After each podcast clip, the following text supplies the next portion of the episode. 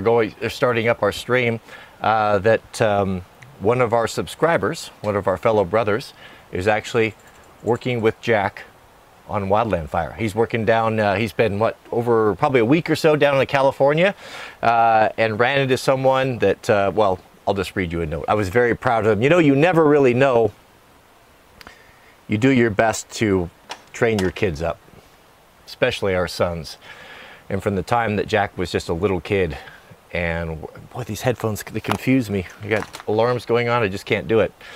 From the time he was just a little kid, I always had him in my shop and um, even if you know even if they're too little sometimes uh, it didn't make any difference just having him around and just being a part of what was going on familiarizing himself with the tools how things are worked you know just it's it's important to do for boys i see that lacking and it's really a, a, a disservice that fathers do if they're too busy and never bring their kids in to help and that goes goes for your girls daughters as well uh, in my opinion hold on one second i lost my chat. There, we got it. Um, so I always did that. So you, as Jack got older,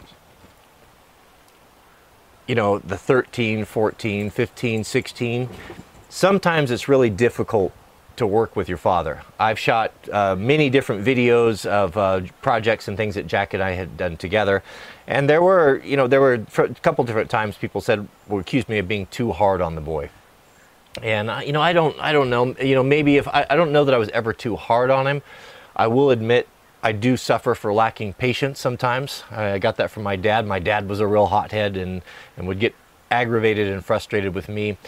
And what i found that uh, what, what you find with especially with your boys is that it can get frustrating when they're working with you because they don't seem to be paying attention and you you understand as a man you don't understand how cruel the world is and how no one's going to coddle them when they're out in there.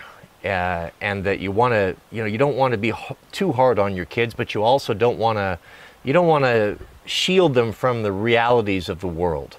I mean, it always it, it depends on how old the child is, but you know, you know, you know when you with your own kids, you know when you we can start broaching subjects, and you don't want them to turn them loose into the world thinking that everything is just going to be nice and everybody is trustworthy. You know, you set them up for a fall. So it's really a difficult balance of hardening a boy, but not breaking his spirit and not making the projects and the work that you do so, I guess, unfun that they, that they don't want to work with you. I think back and I remember back when I worked with my dad, same thing 13, 14, 15, 16. I detested working with my dad. I would always try to line up a summer job or something to do because I knew that if I didn't have something lined up, picking berries or wash, you know, I washed portable toilets for a while, you know, whatever I had to do. Uh, I always thought that that was better than working with the old man because he was, he was, I thought at the time he was too hard on me.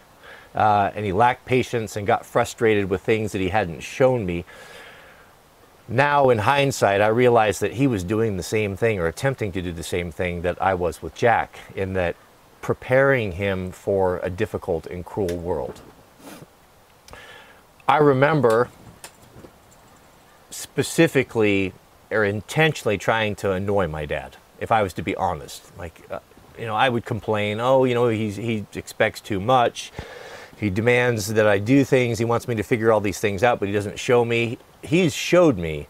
He just wasn't the type of guy that felt like he need, I needed to be showed multiple times. He figured that if you show a kid once something and you explain it to them in patience, then they should be able to pick up on it. And to my own, I, I was just being rebellious and just being stubborn and just generally being a pain in the re- in his behind because I just didn't like working with him. There was a difficult, really a difficult few years uh, relationship wise that can happen with between a father and the son, especially if the son is more um, of a self-starter, you know, wants to get his own life going, wants to do his own thing, wants to distinguish himself from everything that his father has done, then that even is even more so. it's also clear to me now, and I remember thinking back when I was working with Jack, the frustration when he wouldn't remember something or he wouldn't pay attention, and I'd have to repeat and repeat and repeat, and how aggravating and frustrating that was as a father now in hindsight, you know, now that I think about it, well, he was just simply doing exactly what I had done. You know, the, the nut doesn't fall far from the tree. So, you know, sometimes I, I think that, oh, I wished I would have spent more time te- teaching him work ethic. I wish I would have really insisted all the times that he was dragging his feet and would rather go do this or that instead of, you know, making him come in. And, you know, I, I, I did the best that I could at the time. And when you turn them loose into the world, you always kind of wonder, did he learn anything? Did he learn what it means to put in an honest day's work, to, to be a good team player, um, to be efficient? To how, did, he, did he learn all of the things that I taught him that would help him and allow him to stand out from his peers? Uh, you just never really know. Yeah, because judging off what you're experiencing at the time, you do get the impression as a father that they're not paying attention to anything and it's going all over their head and they're going to be completely unprepared for the cruel world when we get out there. I started seeing inklings of the of the fact that he indeed was paying attention. I think one thing about it is, I think Jack is a is more intelligent than I am. Um, I don't know. You know, intelligence is a funny thing. I would say maybe intelligence is not the right word. I would say that he is um, a quicker learner.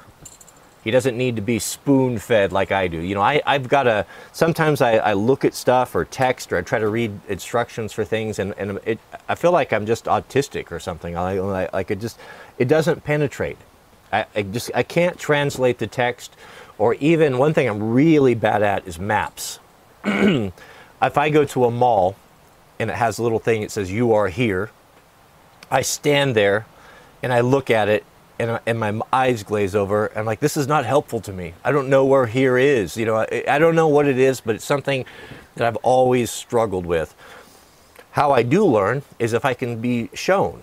And that's why I really love YouTube. I can watch a YouTube video, I can watch somebody do it, I can almost have a photographic memory of that, just watching it done, and then I can go and do it. But that's just, we learn differently. So I would always, I guess maybe I just assumed that all people have that learn their lesson slow like I do and they need to see it done. And Jack was never that way. I think with Jack, I could have explained it to him very simply. He was very clever. He picks up on it. He gets bored with me going on and on and on again. Again, I think some of my first my first inklings of the fact that he had been paying attention was when I started seeing his friends coming over. Now he's getting a little bit older, his friends are mobile, they've got cars, they're coming over, and I'm giving them, you know, sometimes they come over and help with small tax, tasks, you know, cutting firewood and such. And I did learn enough to, at, at, that point where it's like, well, Jack knows what he's going to know. Um, there's no reason for me to micromanage, and I don't want to embarrass him in front of his friends. So I just, here are the tools, here's the job, uh, go do it. Now, turning boys loose with heavy equipment and chainsaws and such, you know, of course you have to keep an eye on them. You're not just going to just turn your back on it. So I skulked around and spied a little bit. And to my surprise, uh, Jack had indeed listened and paid very close attention to what I told him and, and was actually practicing it, and he's teaching the other boys. And I thought, mm, that's what it is. Just like it was when I was a dad, I was just stubborn and independent, and I wouldn't give him the satisfaction of knowing that I actually had learned something from him.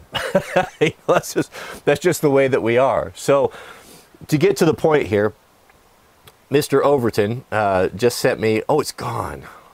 Oh, it's gone. Maybe I can. Oh, was it? Oh no, I found it. Sorry, I was at the wrong place. Just before I started the stream, there's actually one of our members, one of our brothers, ran into Jack on the fire and is actually working with him and gave us a report a third party report on how Jack is doing. He actually didn't just see him, but spent the day working with him. So I'm, I'm, would you like to hear the report? It's brief, but it's good. So we have a picture here for proof. This is, um, not going to give any names here, but this is, uh, oh, focus. Focus. That's Jack looks like a tall king there, doesn't he? There's Jack and, uh, and the young man uh, who sent this letter. So he said this He's doing good. Hardworking group of guys. So that's a good testimony to all of his crew. I've been asking Jack, how's the morale of your guys? Even though the food has been a little bit dodgy and the, it's been raining and conditions have been tough. And he said, guys are doing good. Guys are doing good and morale is high. Um, hardworking group of guys, and that that's something. That's to say something. That's a, quite a, a compliment. Um, he says I didn't say anything about that to him just for that reason. I didn't want to make him feel awkward um, with for him with his crew. Uh, we literally worked all day feeding a chipper, so didn't have much time to chat. But let Cody know he's in good health and getting some great real world experience. So I sure do appreciate that. I, I really, really do. Thank, thank you, Overton, and, and thank you, you know who you are, uh, for sending that to me. Um, you know, hard to get information. Mrs. W and I, we, you know, we send texts. We try not to bother him. We know he's out there working and stuff. But to, to get a good report back just made my heart swell with pride. I was very, very happy to hear that. So shout out to uh, the Type 2 hand crew and to my son, and um, pray that they stay safe and return home to us. Return home to us. Oh, I'm proud of that boy. I'm proud of that boy. All right, let's kick it off here. Mr. JC is kicking off with a 199 a super chat and he has a question, a personal question. That's the problem with this format is a live stream and doing Q&As is I have to answer personal questions here. The question is this. Mr. C asks, how did you know you wanted to marry Mrs. W?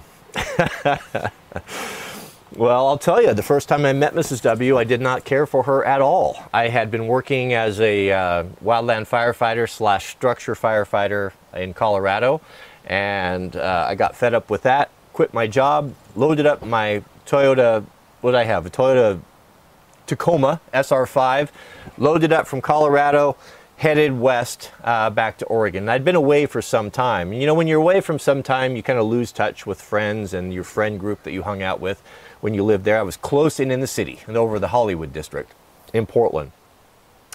Well, I'd, I'd gotten home, hadn't been home very long, and um, kind of tried to figure it out. Well, what do I want to do? And so that's when I kind of got involved, and I was uh, buying cars off the auction and and uh, doing some auto body stuff, and just buying and selling cars on on um, Craigslist.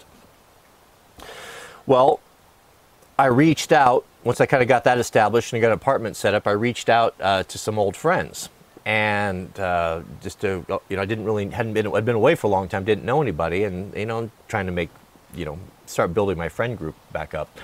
And um, that was my friend Eric and he said oh yeah good to hear from you you know blah blah blah. Uh, I said what are you guys doing? Well actually we're going over to a friend of ours house. She just um, is throwing a celebration for graduating you know her um, what would you call it? I didn't go to college. I don't know all these fancy college terms it's a I don't know what's after the bachelor's degree, an advanced degree, whatever. And she had just accomplished this great thing, and and their friend was celebrating this. And he said, "Well, I don't, I don't think she would mind if you came over." And she just happened to be over in um, over in the Hawthorne area, so just a mile away, just you know, not very far at all. So I said, "Well, okay, I'll probably do that." Um, and so I uh, jumped in my Jeep. I think I was driving to I think I'd sold my Toyota. I was driving a Jeep at that time. Jumped in my Jeep, like, like it was a Rubicon, and uh, pulled in and grabbed uh, a, a, like a six pack, a case of beer or something. I don't remember because you should never show up to a party without something to give the host. Bottle of wine, case of beer, hot dish if you're from the Midwest, whatever. It's always it's always very poor manners to show up to a dinner party when someone is feeding you and not bring something for the host. And that's the way I was taught. So I roll up uh, to this girl's house, and there's a bunch of people in the backyard. It's a typical barbecue, that sort of thing. And I don't really know anyone there, and I'm, I'm looking around and walking around, and finally I run into my friend, and you know, okay, this is so and so. He introduces me. Well, I, Mrs. W was sitting in the backyard in a lawn chair, looking quite smug, in my opinion.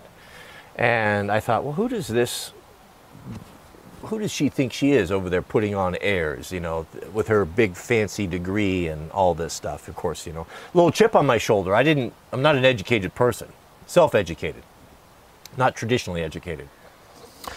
So I didn't care for that at all. I had no interest in meeting this um, this um, girl who thinks herself to be so fancy with this fancy education. But I did meet her mother, and her mother was absolutely de- de- delightful.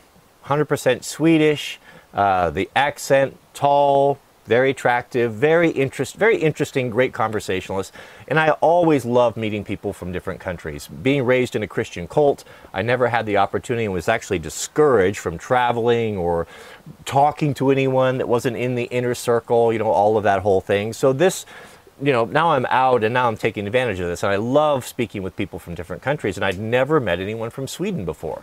The only thing I knew about Sweden was what my granddad told me was what, that they were uh, big, strong, and not particularly bright, which I found out to be completely untrue. But he was just kidding.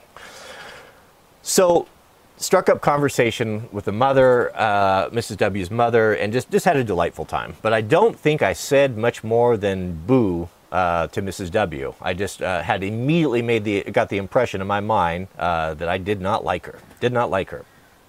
Well, couple weeks later, you know, I kind of involved with this group, and I'm seeing her around from time to time, but my opinion has not changed whatsoever. So then, after that, my friend Eric, his wife, good friend of mine, she works for a very fancy um, advertising firm downtown Portland and has access to all sorts of high quality females, right? And so I called her up and I'm like, hey, Dawn, so I'm going to have um, a party at my apartment. I had a really cool apartment, main floor uh, in the Hollywood district, really nice.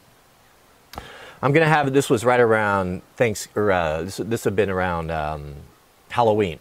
I'm going to have a pumpkin carving party, and here's what I want you to do. I want you to invite like the five or six hottest girls that you work with to this party. And you come, and it was a whole bunch of people. I was doing all the food and everything. It was going to be nice. We're going to have wine and drinks, and but my goal was, you know, the best way. If you want to meet, th- this was before this was before online dating. So this is the way it was used to be done. You had to actually go out and press the flesh. You had to make things happen, or go to bars, which was you know not ideal. So this was my plan. Uh, that's a warm contact. That's the best way. If you want to meet girls, that's the best way because you already have a little bit of rapport built. You already have, you know, they see them as a high value person because you're connected to the same friends as they have, and so it just it, it helps. It's the be- It was the best way to do it back in the day. So this was my plan. Like, okay, I got my friend group established. Now I need a girlfriend, and I'll have Dawn will invite, you know, her five, six best looking friends, and I'll choose one of those, and then you know I'll have a girlfriend, right? That was that was the plan. Well, I did not invite Mrs. W uh, to this party.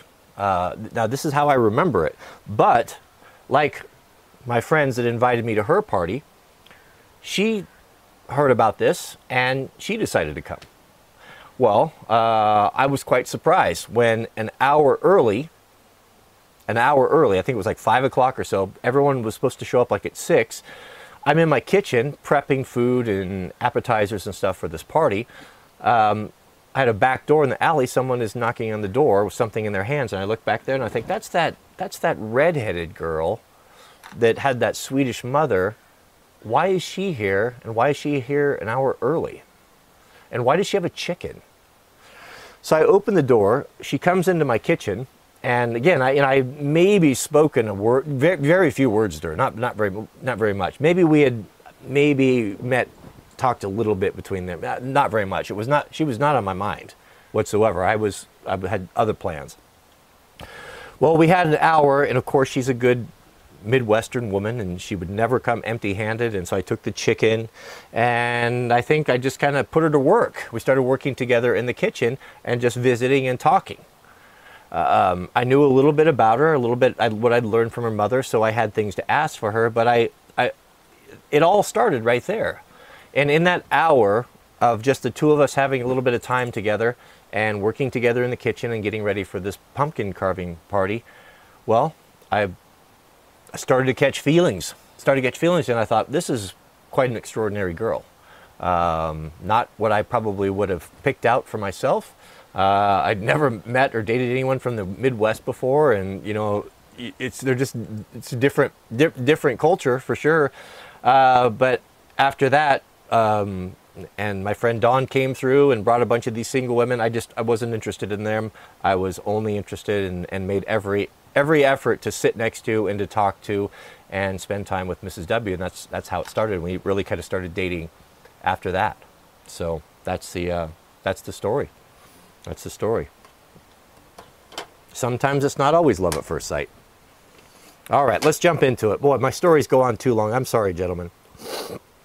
Thank you, Mr. C. That was an interesting question. Member message from Alex Mateki, four month member. Shout out to you, Alex. Alex writes Have you heard of gold backed currency? I've heard the term, but I don't know exactly how it works. A currency with intrinsic value, a sheet of laminated gold leaf recognized by four states and th- thousands of businesses. No, I have not heard of that, but that sounds very interesting. I would like to know how to get my hands on that, and I would like to know what states recognize it. Um, that's very interesting. I don't imagine that the feds will allow that to uh, get any traction before they shut that down. That would be a threat to their tax base. Um, but that sounds that sounds good. There's going to have to be, be, something. You know, the we're going to reach the breaking point with. I, I fear that the American dollar is is going to. I don't know if it's going to collapse. I'm not a financial expert, but you can't continue to spend, spend, spend like they're spending in Washington and completely ignore any sort of fiscal responsibility and trillions of dollars of debt. Oh, goodness. You know, if we were to run our home that way, we would all be bankrupt and uh, washing windows on the side of the street with, with the other bums. Um, so something's got to give. So it's nice to see people proactively trying to do things, uh, but I, I, can't really speak speak to it. But it sounds cool. Sounds cool. It's something I'd like to get my hands on. Be very interested in learning more about that. Uh, good question or good comment. We have a live chat from Gages. Hello from Lithuania. Appreciate your content a lot. Well, I appreciate that. I've never been to Lithuania, uh, but it sounds like a nice place. Sounds probably very based. Matthew, op, double ot.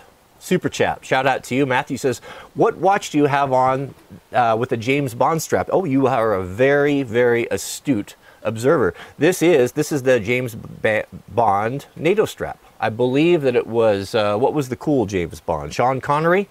I believe Sean Connery, and I forget which episode it was, wore this exact strap. This is a very iconic pattern, the gray the two-tone gray and black, and I specifically sought that out because it was the James Bond watch. Uh, but today I'm wearing, uh, this was a Christmas gift to me from Mrs. W, uh, the Marine Master Seiko Tuna. One of the coolest watches in my collection. Very, very tough. Do you see all that? It's a chunker though. Do you see all that metal around there? There's actually a metal shroud uh, that protects the watch body, and this is a cool one. This is one of my favorites. I probably next to my uh, Explorer, it's my second favorite. But very, very good observation there. You, a, a man of taste, no doubt, and culture. We have a live chat from IROQU012. Shout out to you, brother. As a weak West Coast man who can only bench 225, that's not so bad.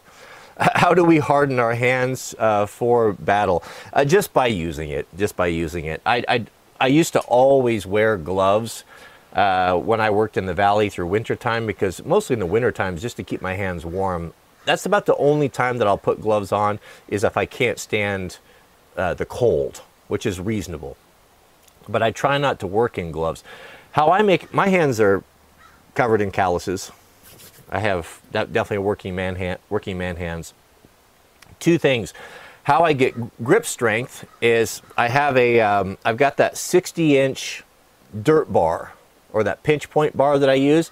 I work out with that daily as well as a big chunk of metal that I have, and I slowly, you know, work on my shoulders and arms and grip, and that's given me tremendous grip strength. I, I can just crush people's hands now. I got uh, really developed muscles on my forearms, and it also has made my hands really tough. And just generally working, I don't work with gloves on. Uh, I ride moto a lot. I do ride moto with gloves on, but they're pretty thin. But that also toughens up and calluses my hands big time. That really does it. Uh, I used to, when I get on my moto on long rides, I'd have blood blisters and all that. I don't have that anymore. And I just make an effort to just to do my daily work all summer long, everything I do without gloves um, as much as possible.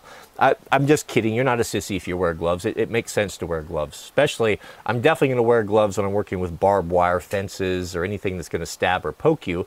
But just work and use your hands as much as possible and uh, only use gloves when you have to. That's, that's what I do. If you want to harden your hands for battle, um, you can um, get some sandpaper. You can get some sandpaper and you can rub your hands. And uh, I guess if you wanted to do it artificially, I haven't done that before, but I guess that would work. We have a super chat from the trumpet guy 723. Thank you, brother. Sure appreciate your generosity. And JC, another super chat. JC writes, Would you be willing to be interviewed? Um, maybe. I'm a grad student, not of the liberal persuasion.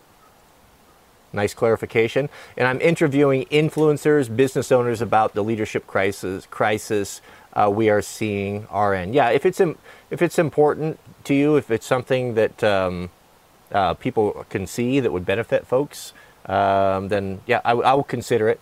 I just want to know kind of what you want to talk about. I don't, I don't need a question, pre-screening or anything like that. I just need to know a little bit about you. Uh, so you can reach out through Overton, and um, and he will uh, he will vet you for me. Shout out to Mr. Overton, Mr. Shane, two months, a member, twenty dollars super chat. Thank you, brother. Sure appreciate that. With Jack, I have the same with my nephew who works with me. Frustrating. Oh, isn't it frustrating? I, I understand. But as you say, maybe what I'm teaching is sinking in. I love working with young people. If we don't educate them tomorrow, uh, if we don't educate them, tomorrow doesn't come. Yeah, no, I, I have not alone in this. I understand your frustration. It, it's just something about family. When you you're always more you're harder on family, even nephews. I don't know a nephew or son. I, I would take the same tact with both of them. I would definitely be more hard on them, and I, you you just hold your own to a higher standard because you know what's expected and you know what you're capable of, and what they're capable of, and there's nothing wrong with that. But I think a dude, I, I think a guy needs to recognize that okay, this is a tendency that I have to do, and just just pull it back a little bit, and do know um, that the best way to teach is with patience with patience. You just understand that you're going to have to repeat something a hundred times. Mrs. W and I finally just stopped getting frustrated and just realized, well,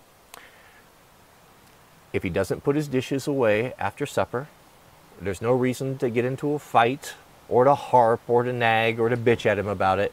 We'll just simply call him back down from his room, very calmly, very patiently.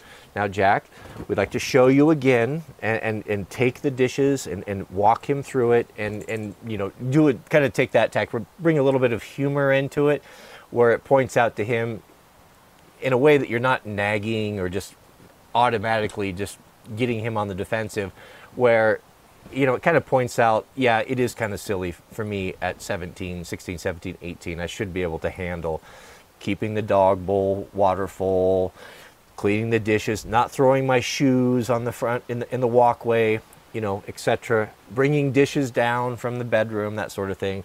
But that's what we did.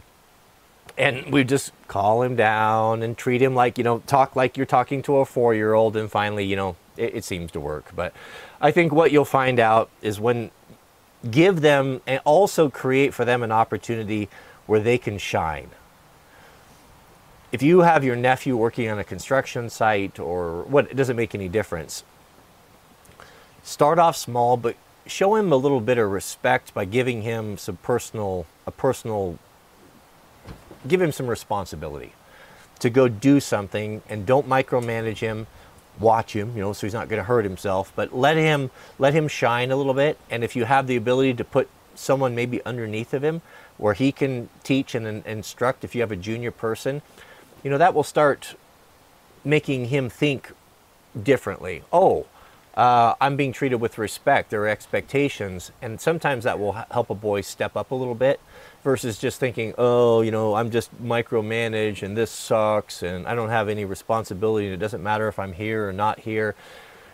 Give him the ability to shine a little bit too and to have something that he's proud of. Um, so make, make sure that you don't miss opportunities for that. And that, that can help as well. We have a super chat from the trumpet guy, 723. Shout out to you at super chat. What benefits have you noticed with being barefoot so often? Oh, goodness, so many, so many. Oh, goodness. Nothing but the best production around here. Good grief. Oh, I don't even know where to begin. So I have been going barefoot 99% of the time, almost, I don't know, the better part of a year. I don't know exactly when that was. Probably it was in the shop last winter when I just felt very compelled to get my shoes off, touch ground. The number one thing that's, I've tested it, I've tested it multiple times and I, it's absolutely 100% true. All of my lower back pain has went away. Well, why would barefoot, what would barefoot have to do with that? Well, what I've tested and what I found out, now I've always been in very high shoes. You know, I'm very, I, I have a very, I have a complex about my height. And so anything that I can do to elevate myself, big, tall, stack leather heel boots, uh, I like to wear the tactical clogs, which, you know, give you another almost inch and a half of height, you know, so that you can be a tall king, right? These things are important to a West Coast man. But I've always spent most being in construction most of my life or in fire. I've lived in tall boots, i.e., primarily whites, Wescos, Nicks, logging type of boots, big tall heels. Well, when you step, when you get out of that and you get barefoot, now you're zero drop. Now you're you're the, the architecture of your foot and everything is completely different. You you just changed the angle significantly. You know, a heel on a boot's that tall, almost two inches on some boots. And what I have found is that in the days, I, my back pain went away. You know, I've always struggled with that. I worked too hard doing construction. I lifted too many heavy things. You know, I, I worked by myself, and sometimes you just do what you got to do. I mean, I remember many times loading plate compactors in the back of my my pipe truck by myself because I had to. You know, that that sort of thing. Hauling around jerry cans, heavy loads of pipe. I worked hard. I had to. It was it was uh, feast or famine. You know, I didn't have anyone to help me, so you do what you got to do, and that took its toll. And also many years of sitting and running heavy equipment. So when you're in a seated position, it puts three to four times more pressure on your spine than when you're in a standing position. You think that it's good for you, but it's not. It puts a lot of impact. When you're on heavy equipment and a lot of the stuff we ran was old and decrepit and worn out, and if it did have a suspension seat, it was either completely gone and it was slamming up and down, you know, just metal to metal. All of that took a great toll on my lower back. You know, being six foot four, you're tall, you automatically have a lot more leverage. And I've got long arms, and so I and I've always had really strong. I've always been very strong, upper body especially. I've been able to reach and grab, and you know, all of that leverage. It just builds up and builds up, and and you end up when you're now when you're in your 30s and 40s, you know, with debilitating back pain. and I'm not going to go in for surgery. I, will just deal with it before I go and put myself in, in the hands of those butchers. So I just thought, well, that's just my lot in life. I'm just going to have to deal with it. I'll just have to curtail my activities and uh, do what I can, and I have good days and bad days. Well, it didn't dawn on me until quite recently that I haven't thought about back pain for a long, long time. It's not even something that's even in my mind anymore. It used to be always in my mind, especially after work. I'd come home and poor Mrs. W would hot pad and massage my back or jump in the hot tub, whatever I could do to get some relief from that. And it dawned on me, you know, again, not very long ago, I don't have back pain anymore. When we went, when I first noticed it, well, I think it was when we went to uh, the JK Boot Factory. Now, I'm not going to roll around in the JK Boot Factory in someone else's building without shoes on, right? I'm, I'm not. I'm not going to be that guy. So of course I wear shoes. I put on my tactical clogs, or uh, maybe I was wearing Nicks. Yeah, I think I was wearing my Nicks uh, Urban Loggers still with tall heels on there. At the end of the day, standing all day in those boots and in concrete, and I hadn't been in shoes that long for a long, long time. The old back pain was back back, it was back, like, oh man, back to the hotel room, and just like it was back in the day. And it dawned on me, why is this hurting me? I haven't done any work apart from just doing video and photography work and doing interviews. It dawned on me the difference was I was in those shoes. And I've tested it multiple times since. Like when we go out, go to town, slip on the tactical clogs, come back, the back pain. Especially if I have to stand in those things for a long time. What I think it seems to do is it is it uh, is stepping up on that on that tall shoe, rotates rotates the hips, and then puts the pressure on me on on the spine and it makes my back sore, makes my back hurt. But if I don't, if I spend all day barefoot like I do, uh, I don't have any of that. It, it's absolutely incredible. Um, also, th- that one I can kind of explain and quantify. But the other thing is,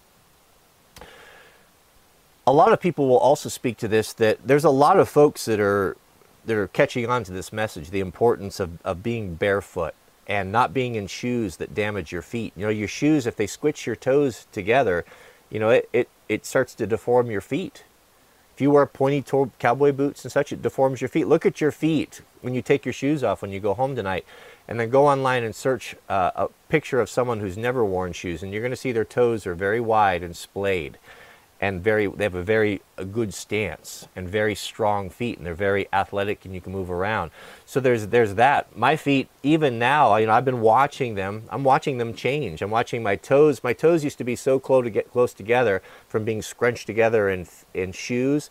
That was actually trotting on top of my my own toes and causing calluses and uncomfortable rubs, you know, and blisters from that.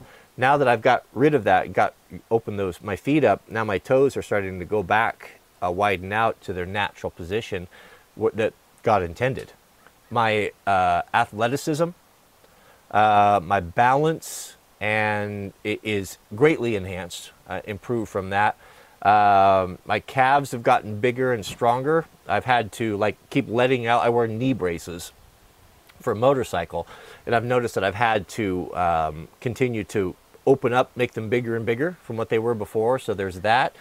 And the other thing that's very interesting, and that I'm not alone in, in saying or having this experience, is just a general sense of well being. A general sense of well being immediately a calmness, almost a peace, a contentment, or a serenity uh, that I haven't experienced in a long time.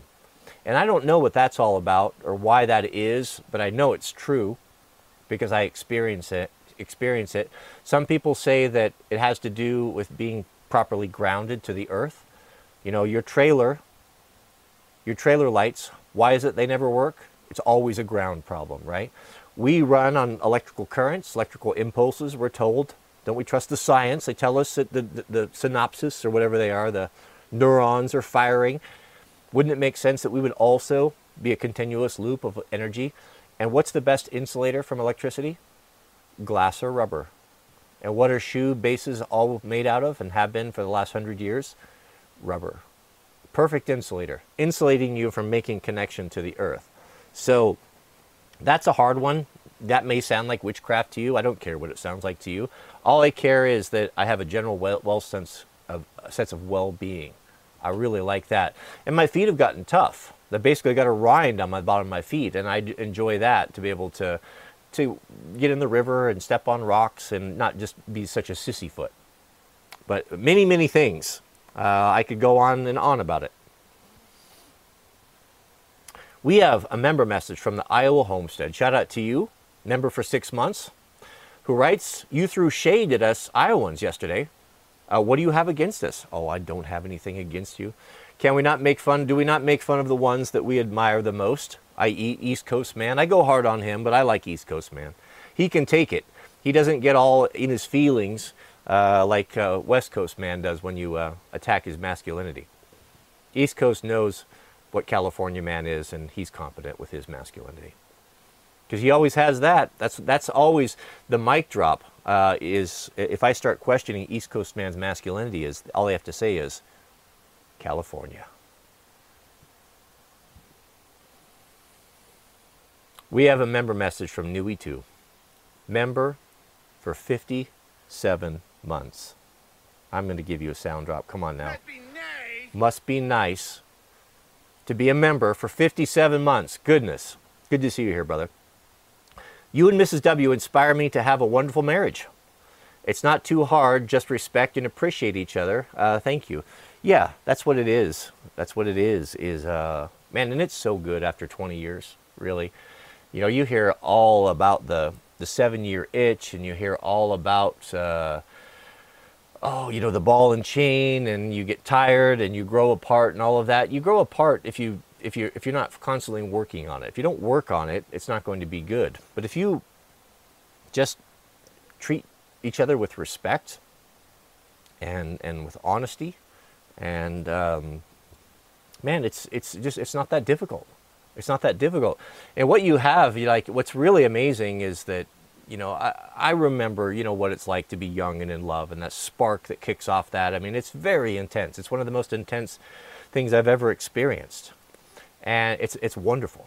It's one of the greatest things of life. But I think a lot of people, and that's why you see actors and celebrities that are just jumping from partner to partner to partner, is they're trying to keep that going, keep that that newness, that spark, that passion that comes from falling in love with a, a new person that you've met. And it's it, it is something that is wonderful, but it's not something that you can should base a relationship on. And I think that's where a lot of a lot of women now, you know, majority of, of divorces are being filed by women who are being told that um, they could, you know, that there's grass is greener on the other side, and, and they're being told that if they don't feel those initial that passions and that the warm and fuzzies you get from a new person in a new relationship, if you're not experiencing that with your husband, that something is wrong. But that's not the case. There's a time for that spark to happen. That spark is the explosion that needs to get the whole thing rolling and carry you f- through the first couple years, which are difficult. It's difficult to move in with someone that's a stranger into your own home and learning personalities and different family traditions. And there's, you may think you know someone, but you know, you, you move in with them and you find out, you know, you learn. But the, uh, the amazing thing that, you know, I can speak to this now that 20 years in or so that I understand I'm not looking to try to duplicate uh, that initial spark or that initial passion or love that we experienced when we first started dating. We have something that's richer and deeper now. We have respect. And respect also, respect and love are very similar. It's a very deep, rich, meaningful experience. When I look at Mrs. W, you know, you can make the choice, and she and she, her the same for me. You know, she look, she's looking at a guy that's got, it's getting older, uh, that's getting uh, wrinkly and getting gray hairs and and you know not, not as not not as young and youthful and as capable as I used to be and you could look at that and, and think of that that as being oh this is something this is a diminished something that's diminishing in value. And I could do the same thing. I could look oh you know she doesn't have the the body that she did when she was, you know, when we first met, and she, her, you know, the hair is starting to turn gray and such, and and if you were to focus on that, you could find yourself to be very unhappy and, and discontented with your partner. And the whole, everyone in the media is always celebrating youth, and it's all about youth, and there's very little value in age and wisdom and the elders in our culture. So, what I can tell you because I've done it for nearly 20 years, is that the, the connection, the love, the mutual love and respect you have for your mate after 20 years of, of, of her pulling, being at your side, and through the good times and the bad times, and being faithful and reliable, and being a tremendous asset to you. Um, that feeling of admiration and love and respect is very rich and very deep, much deeper than anything. It's, it's not something I could explain to you it's not something that comes easy. But I can tell you that if you can just, in the hard times, if you can just focus on the positive, focus on the good, and not be looking for a back door or looking for an excuse or trying to figure out how you should upgrade or trade up in your mind, that if you can see it through and stick it out, if you do have a good woman that has been honest and faithful to you, then it's going to get so much better. So much better. I just love being with Mrs. W. We just enjoy one another's company. Our feelings and passions and desires for one another are just as strong, if not stronger, than they were when we first got married. Very happy to be Mrs. W's husband. We have a super chat from the next Lennon who writes Can you review Agawa 80K 26 two piece hatchet handle? I probably could. Let me show you show you a picture, gentlemen. Now, I, this looks a little bit sus to me. Focus. Focus. Oh, come now, come now. Do you see that? It's a two-piece pack hatchet, a hatchet that turns into an axe. I have not seen that before. I'm going to need a link, preferably an Amazon link where you found that. I'll take a picture of it here. Maybe I can find it myself. I will order one up and we will do a full length, feature length, comprehensive, up in the mountains gear review of that for you. Yeah, I like doing those. Those are fun. I um, I'm not going to say anything. I'll just reserve judgment. But I think that's a great idea. Big Pete Bear. It's always good to see a bear here. Two month member and a $10 super chat. Thank you for your generosity, brother. You, Owen, and Vox are awesome. Much needed voices in this trendy world. Yeah, yeah. No, I, I think the same. I, well, I think those two guys are awesome as well. Um, always, you know, Owen, people ask me, you know, what was it that kind of brought me to the great awakening? What do I mean by awakening? You know, some people will say, you know, the realization of the red pill or taking the red pill or realizing that a lot of the things that we were taught and the way things that we were told are not true. And society and human nature is very different than uh, what our parents led us to believe. And many of us that were raised uh, to simp and milady for in the dating market learned the hard way. Uh, and well, there's just a great many things that are not as we have been led to believe. And I'll tell you, two people that were foundational and me coming to this knowledge uh, and starting to awaken, you know, out of the matrix, so to speak, was uh, Owen Benjamin. Owen Benjamin streams at his old place uh, were just absolutely epic. And I was just hearing things, and he was questioning the power structure and questioning what we thought was real. Uh, it was hard to hear some of the things I didn't want to accept, but you know, truth has a certain ring to it. And when you hear it, your heart just leaps. You just know it. You just know it when you hear it.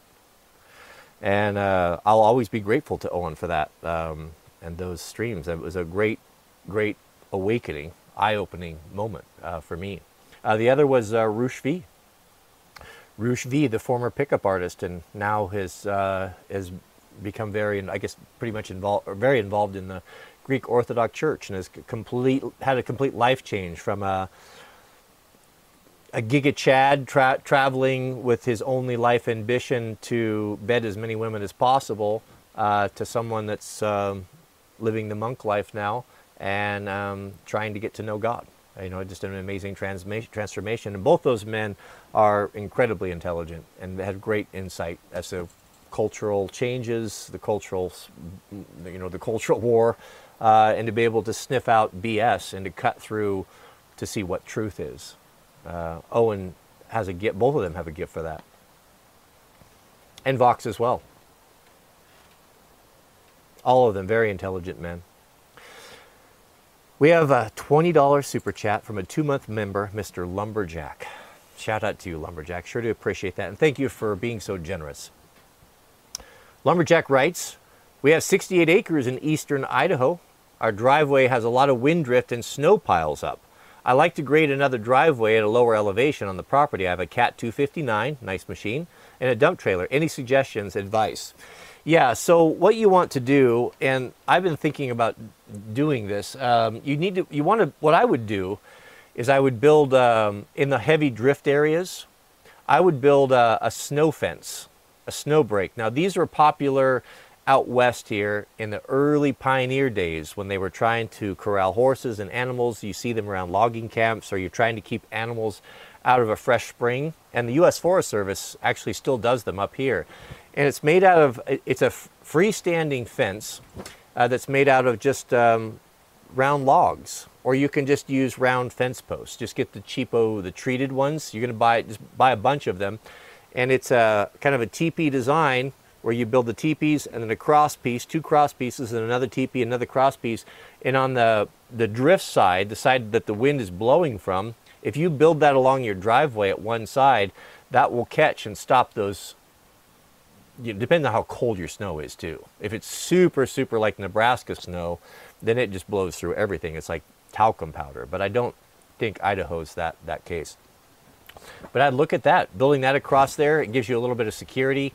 As well as it, they look really, really nice, and that will um, stop a lot of those drifts uh, that come through. So that's that's what I would do. I've, I've actually been thinking about building one uh, right along here on the water's edge, uh, just to keep people from, you know, slipping and falling over there or backing off over into it. I've always liked the way that they look. They look really nice. Boy, must be nice to have a Cat 259. Good for you, brother. Mr. Lenny, 213. We have a super chat and one month member. Shout out to you, Lenny. Welcome. Lenny writes, wanted to give fellow Proho some boot advice on a budget. Well, we always like that. We have a lot of young men that are balling on a budget, as Mr. Jiraiya, my manservant, likes to say, and looking for quality that won't break the bank. They don't have the resources to drop $600 on a pair of JK boots. I get that, but they need boots. So we always like this sort of thing. Wanted to give a fellow pro host some boot advice on a budget. Irish Setter 8-inch wing shooter. I've been hunting in them for three years and I'm extremely pleased with an off-the-shelf boot. God bless from Ireland. Well, there you have it. You can check that out. Lenny from Ireland, and he knows he likes the Irish Setter. Irish Setter 8-inch wing shooter. I'm not familiar with that. I can tell you, I heard back from Jack that um, there were a lot of guys that were going out on his hand crew for the first time that didn't have the money to drop on a pair of custom-made fire boots. But they needed boots. So what a lot of dudes did, uh, including Jack's good friend, uh, Jaden, uh, they bought Danners. Now, Danner is more of a production boot. Danner started, you know how all these, why, you know why we have so many cool West Coast high quality handmade boot manufacturers out here? Do you know why that is? It's uh, because of the logging camps the logging camps, shoes, boots did not exist that were required uh, for the men in the logging camps in, the Pacific Northwest, especially in the valley around Portland, because it is a rainforest, unlike the rainforest that they make you, they tell you a rainforest, which is nothing more than a wet jungle. A true rainforest is what we have up in the Olympic Peninsula. The giant cedars and Doug fir trees, those, those are a true rainforest, and it rains a lot there west of the Cascades, as you can possibly imagine. So these men found them in themselves in uneven, steep ground, trying to work on slippery, wet logs, and guys are falling, getting hurt. They're carrying sharp edge tools, axes, crosscut saws. It was just straight up dangerous. And there wasn't a shoe that was suitable to work in that environment. Well, a cobbler is a man, that was the name of a man who makes shoes and boots. That was the trade. So the logging companies brought up, hired cobblers to set up and start building boots, custom made boots for the guys that were suitable for this environment, which turned out to be the 8 inch and 10 inch logging boot with the stacked top, tall heel and the corked spikes on the bottom. They call them corked boots. People, when they hear the term cork boots, think that they have a cork bottom. I don't know where that came from originally. Maybe before they invented the spikes, maybe they did use cork, because cork would be very anti-slip, but it wouldn't be very durable. I don't think it would hold up very well, because I've I love to I love cork floors. I, I built a store in Las Vegas where we put a cork floor in it. It was delightful to stand on because it was uh, warm and it had a little bit of give in it. It was easy on your back, much better than concrete. So it could been, I, I don't know. But a cork boot by today's standards are just covered with spikes. Uh, if you go uh, in logging country, in small businesses, restaurants, stores in logging country, there'll always be a sign, no cork boots in the store, please, because they're just laden with spikes and they tear up everything. So dudes take off their cork boots. But the reason why that came up, because those spiked boots gave them the ability to stand on those wet, slippery logs. Remember, they used to float logs down the Columbia and Willamette River. So they had those massive log rafts. You know, the, the flume rides, the log rides you have at Disneyland and Disney World, that's based off of what loggers used to do. Just to the south of here, there's still remnants of the flumes that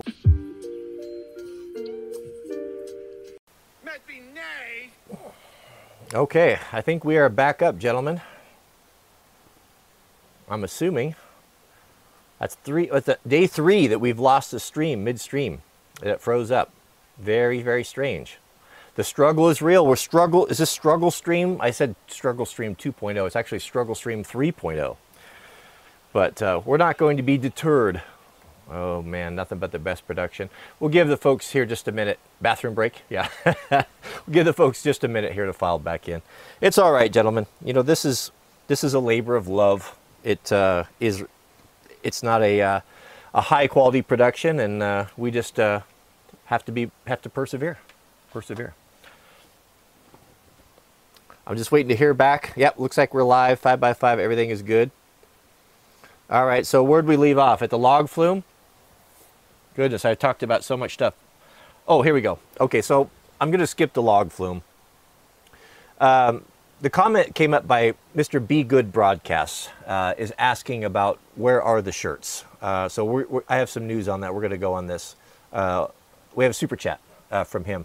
He uh, any news or on possible T-shirts or hoodies I'd love to rock and act accordingly, or not at all, uh, or just a good old Wranglerstar hoodie. Winter's coming. Thank you for all that you do. Yeah. So here's the deal. The merchandise that we were working on, uh, you guys noticed maybe a week or two ago, I was wearing uh, our logo uh, that we were going to put on shirts. Um, that whole deal has fallen through. Um, Reason being is that I'm not interested in producing, I'm not introducing, interested in sending anything to you guys that I wouldn't want for myself. I, the merchandise is not a big money making thing for me. It's something that I do because it's fun. Um, people want it and they like to have this, the stuff. They like to, you know, it's just a fun thing that we do. But I'm not going to do it if it can't be something that I'm proud of. Now, most content creators offer merch and it is very low quality. I have, have no interest whatsoever uh, to send uh, coffee mugs made in China, uh, t-shirts made in overseas sweatshops uh, of poor quality with poor quality screen printing. Um, I'm just not interested in that. I'd rather not do it, do it than do it at all. When I started getting samples in, and I'm, you know, I'm, I'll, I will admit that I'm going to be difficult to work with because I'm going to have very high standards and I'm not going to send any junk. I, I'm not going to send anything to you guys that I wouldn't want myself that didn't give me the fizz. And my standards are pretty high for that sort of thing. So it's not about the cost. I would rather, I, I don't have a, even an issue if it, I'll pay $50 for a t-shirt if it's a good t-shirt.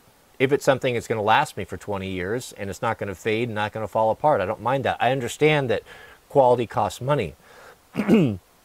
Most content creators that are selling and sending you merchandise, they don't even they don't test it, they don't try it. They go through a company like Teespring. It's printed. Uh, everybody else, someone else handles it. It's just not done. And I, when I started receiving the samples in, I was just not happy with it. Um, there were we wanted to do a really cool apron for the ladies. Mrs. W designed, um, and there were some problems with that. We wanted I wanted to do a really nice old school porcelain type of coffee mug, you know, high quality, where we could do a fun logo or maybe even different logos, you know, every couple months or so. But when it showed up, the screen printing, the quality was terrible. Um, you flip it upside down, there's a made in China sticker on there. I'm not selling that. I'm not sending that out there to anyone. I don't want it.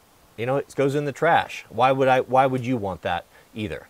So, um, so I don't know what that means. Um, I'm not. I don't have time to handle merchandise. Um, we you know, have our ear open, you know, for another opportunity.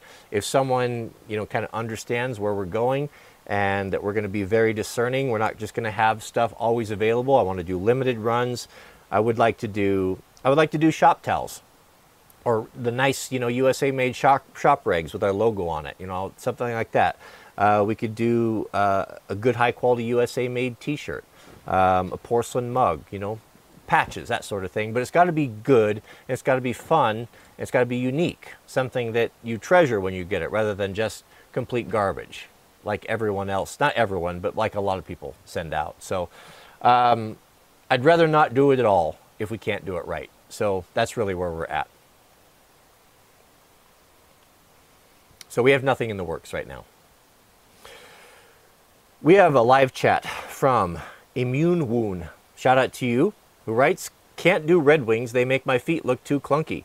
Yeah, you see, Red, Co Red Wing is an East Coast man's boot, and I feel the same way. When I, I don't know about Red Wing. I know they have a very devout following, especially East Coast man. He loves Red Wing. I've never owned a pair.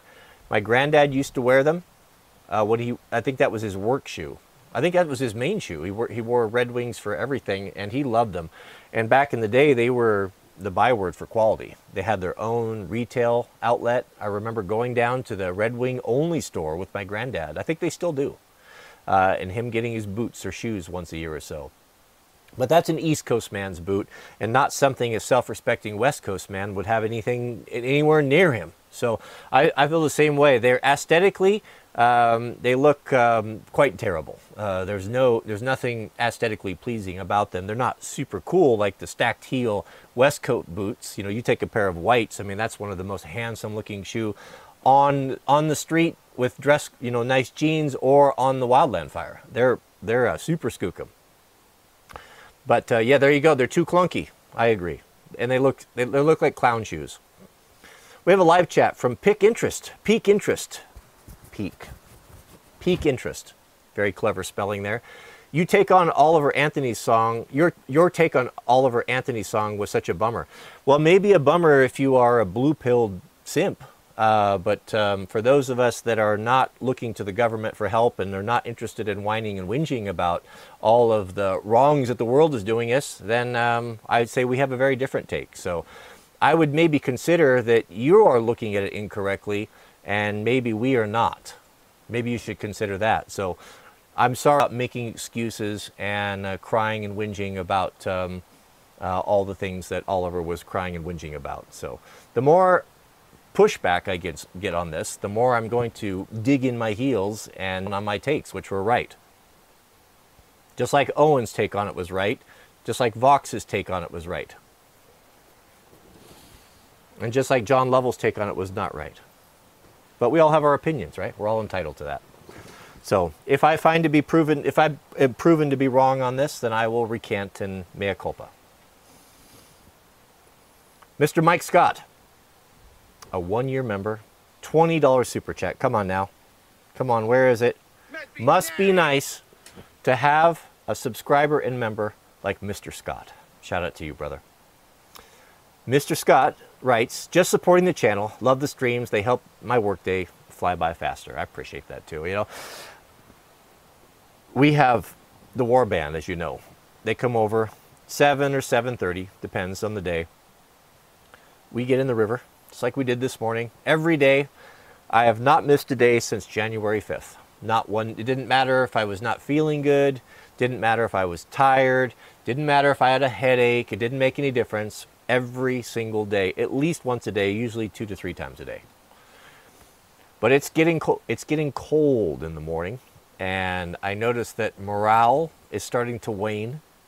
Uh, in that um, there's just rather than an enthusiastic uh, response when they come over, uh, people are a little bit more quiet and subdued, focusing on the task at hand, which is to get into that miserably cold river. But it does make the time pass by faster. We try to stay in anywhere from five to 10 minutes, you know, depending.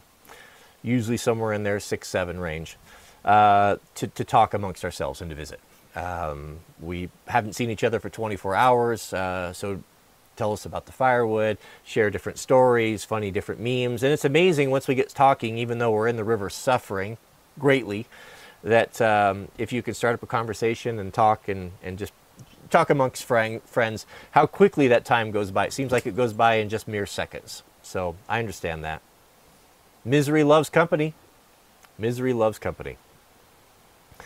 We have a super chat from Mr. K Bowers, 8111, and six month member. Shout out to you, brother. Welcome. K Bowers writes, What should a guy look for in used skid steer type of machines? Hours, hoses, unneeded damage? Yeah, that's a good question. You know, it all comes down to your budget. You know, I've been on both ends of this spectrum. I have bought many pieces of my own heavy equipment. Uh, the biggest being uh, a TD20 B series uh, logging dozer, which was about the size of a Caterpillar D7, so a good sized machine that I've owned personally. A couple of Hitachi 120 excavators, which are about just under 30,000 pound machines, so they're they're significant machines as well for Proho anyway. Um, and various other different things. And what I have learned is I would rather have a late model or a newer machine with high hours than an old decrepit machine with unknown or low hours, allegedly. The worst thing for equipment is to be sit to sit unused. And a lot of that old iron is sat for a long time, maybe decades, and is used rarely. The engines get condensation in them. They, they're not often ran up to temperature. There's a half-life on all of the rubber seals, the hydraulic hoses, etc., steering clutches, etc., etc. You know, you, you get if you don't get the oils, the hydraulic fluid and the transmission fluids, if you don't const, you know continually regularly get those things up to pressure, up to temperature, to get the heat in them, to get the moisture out of everything, you know, all of those internal rubbers and the gaskets and everything, they, they dry up and they just it gets it gets to be a real problem. And it's a never ending battle to try to get in there, especially when you're dealing with excavators and, and it's very difficult to work on compact machinery, especially skid steers. Like I, I, when I look inside there, I think, thank goodness this thing is under warranty because if I had to crawl under there to fix a broke, I'd have to pull the engine out just to get to half of the stuff. You know, it's terrible. So, with that being said, um, I would try to get the newest thing that I could afford, latest model. Hours it depends on the hours. You know, was it someone who took care of it? Like you could buy a machine from me that has 10,000 hours on it and it would be in excellent operating condition. Maintained, ran properly, warmed up properly, taken care of, greased regularly. Yes, it's got hours on it, but it's going to be a, a, a good machine that you can rely upon. You take machines from some other people, especially if they're running multiple operators that are hired hands for them, a machine after four or five hours, thousand hours, can be absolute trash. Interesting fun fact, I worked for an excavating company and that had uh, a really good understanding of this and a good policy. And what he did was that when he he had many many pieces of equipment. He did commercial and residential, and he was a good he was a good guy he'd buy a brand new machine, like a Link-Belt 2800 or a Cat 235 or something brand new, you know, quarter million dollar machine, and he would um, put one operator in it, and and make sure, and even maybe even customize it. Make sure it had a good radio in it. Maybe tint the windows. You know, do something to kind of make it the guy's his own. And what he found out was that if one man is on the same machine day in and day out, it will last much much longer because you are familiar with it. You know immediately if you've if you've got a thousand hours in a machine, and immediately something starts howling or there's a clunk or or something's off or a vibration, you know immediately, and you shut it down and you stop it before it tears itself up. And also, the fact that it's your machine, you take better care of it. I saw many guys that would keep little brooms and, and things, and they would it was their machine. They would sweep them out, wipe it down, it was nice and clean. It wasn't just a piece of garbage. And those machines, for him, I would see them, he would run them, you know, six, seven, even 8,000 hours and still reliable, still, still reliable enough to not break down and producing money. But you let a, you let that same machine and you let a bunch of dudes run through there that, that no one knows and just different guys, that machine will be hammered in 2,500, 3,000 hours. It'll look like a rental machine. Uh, so, you know, it kind of depends. To answer that question, what you're looking for is someone that that's you know, you can tell, is it been taken care of? Uh, is it been freshly painted? If it's been freshly painted, be very suspicious because I would want to see what it looked like before it was painted. You know, is the counterbalance all worn off? You know, so it's hard to know. It's hard to say, but as a rule of thumb, um, if you're Proho trying to buy a piece of equipment that's not going to be put into production where you're running it 40, 60 hours a week, that you're just going to use it maybe once or twice a week, I wouldn't have a problem with anything with five or 6,000 hours on it, provided it was taken care of. Uh, outside of that, probably not. And also be careful with tracked machines. I don't know that a, that a professional homeowner has any business getting any sort of a, of a tracked machine, especially when it comes to skid loaders with steel tracks. Steel tracks, you have to understand how they wear. The bull gear, the idlers, you know, those are rated in percentage, you know, from 100% being brand new to 50%, 25%. So even though the machine looks good and it's got paint on it, you know, there are ways of uh, telling and measuring what percentage of that undercarriage is left.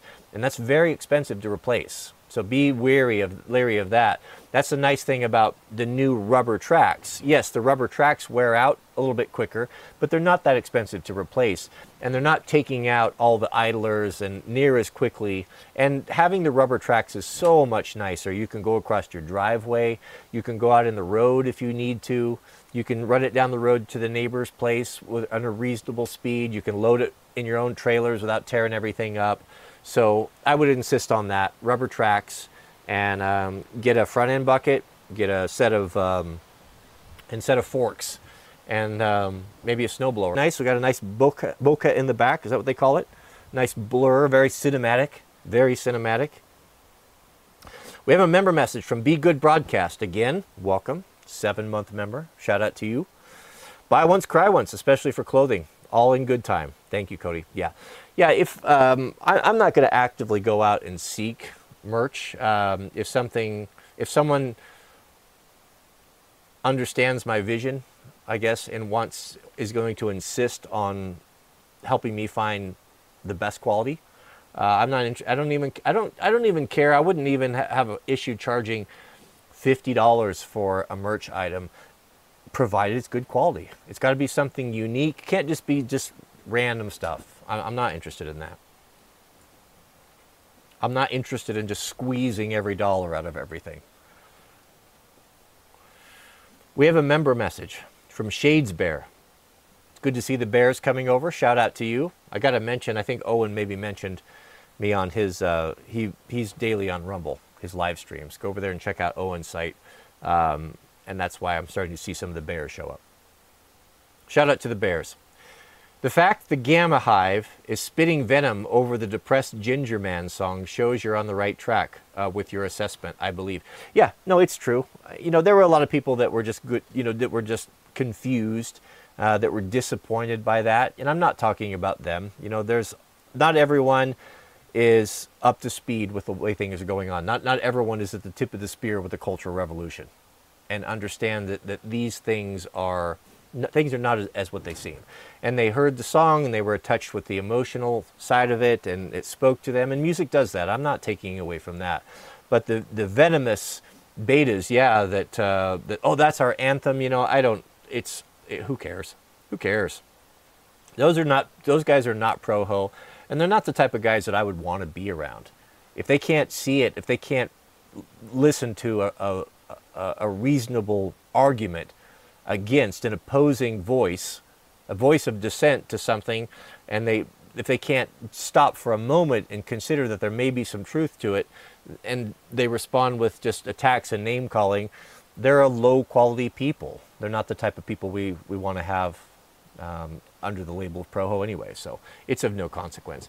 But it all drives reaction. You know, it all drives. Um, all, it doesn't make any difference as long as people are talking about it whether negative or whether good, it makes no difference. It just drives engagement. It just it gets more people here uh, that might be able to hear the truth. So uh, let, let, let leave them alone. Don't don't discourage them from doing that.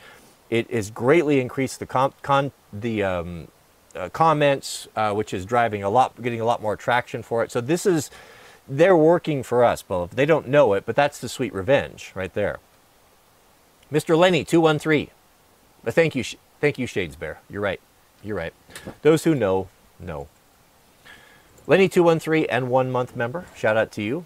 Lenny writes, advice on buying equipment. Check for auctions at your local township or councils. As we call it, I bought my four-year-old 2012 JCB backhoe for 12K. JCB is dangerous, uh, a dangerous band, brand, and it's very alluring in the States. Now, this is not going to pertain to Lenny because he's from out of country. JCB, I believe, is, I think